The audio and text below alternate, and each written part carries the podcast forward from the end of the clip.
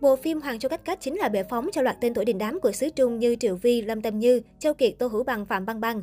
Tuy nhiên, sau nhiều năm, dàn diễn viên nổi tiếng này hầu như đều dính phải những scandal nghiêm trọng như trốn thuế, gian lận chứng khoán, hoặc không là những scandal về nhân cách đến mức phải rút khỏi showbiz.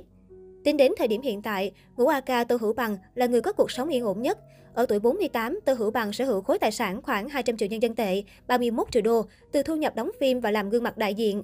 Anh hiện đang độc thân và có cuộc sống tự do tự tại. Được biết thời trẻ, ngũ A ca từng có thành tích học tập cực kỳ lợi hại.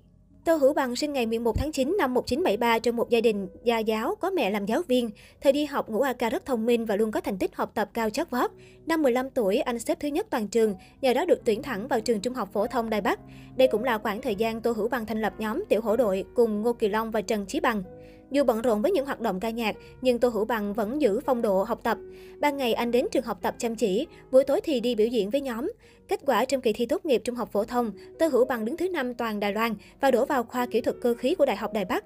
Đây là một trong những ngôi trường danh tiếng nhất xứ Đài, xếp hạng 401 đến 450 trong bảng xếp hạng đại học châu Á của QS vào năm 2022. Tô Hữu Bằng từng xây dựng hình ảnh vừa hiền lành vừa học giỏi. Tuy nhiên vì mãi mê luyện tập biểu diễn nên Tô Hữu Bằng đã để mất danh hiệu học sinh xuất sắc. Sau đó, nam tài tử bỏ học khoa kỹ thuật cơ khí, dẫn tới hình tượng sụp đổ. Năm 21 tuổi, Tô Hữu Bằng quyết định sang Anh du học để tĩnh tâm trở lại. Tuy từng có giai đoạn bỏ bê việc học vì quá ham mê nghệ thuật, tuy nhiên nhận xét một cách khách quan thì Ngũ A Ca vẫn là một học bá chính hiệu. Giữa năm nay, truyền thông hoa ngữ rộ lên tin đồn Tô Hữu Bằng đã bí mật kết hôn được 10 năm và người phụ nữ này chính là người đại diện của anh. Trong 33 năm kể từ khi gia nhập ngành giải trí, Tô Hữu Bằng là người khá kín tiếng về chuyện riêng tư. Đời sống tình cảm của nam diễn viên luôn là một ẩn số khi anh chưa từng công khai hẹn hò. Thậm chí, nhiều tin đồn về giới tính của Tô Hữu Bằng cũng xuất hiện trên các diễn đàn. Trên thực tế, vụ lùm xùm giữa Tô Hữu Bằng và Amy bắt đầu rộ lên từ năm 2007. Thời điểm đó, cả hai bị chụp ảnh khi đang đi du lịch và mua sắm ở Hồng Kông. Trong lúc đi mua sắm, Tô Hữu Bằng và Amy liên tục trò chuyện, chụp ảnh selfie. Thậm chí, Tô Hữu Bằng còn thoải mái ôm eo Amy. Ngay sau đó, trên trang cá nhân, Tô Hữu Bằng đã chính thức lên tiếng về tin đồn xung quanh cuộc hôn nhân bí ẩn của mình.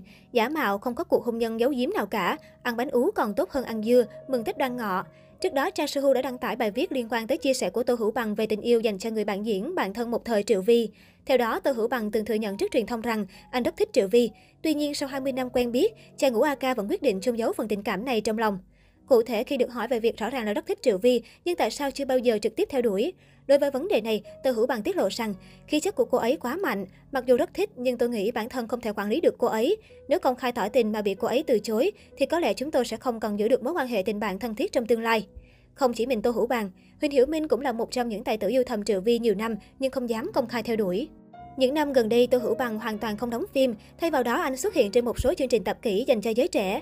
Năm ngoái khi xuất hiện trong một chương trình tập kỹ, diện mạo mới của Tô Hữu Bằng khiến không ít người bất ngờ. Bởi lẽ ở tuổi 47 nhưng Tô Hữu Bằng vẫn giữ được ngoại hình trẻ trung tới đáng ngạc nhiên. Cảm giác như chàng ngũ AK không hề có dấu hiệu già đi mà ngày càng trẻ ra.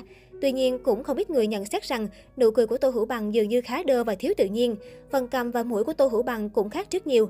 Từ đó đặt ra nghi vấn việc Tô Hữu Bằng động dao kéo để níu giữ ngoại hình. Bên cạnh đó, cũng không ít người so sánh hình ảnh của Tô Hữu Bằng với Ngô Kỳ Long. Mọi người cho rằng, so với Ngô Kỳ Long, nụ cười của Tô Hữu Bằng kém tự nhiên hơn nhiều.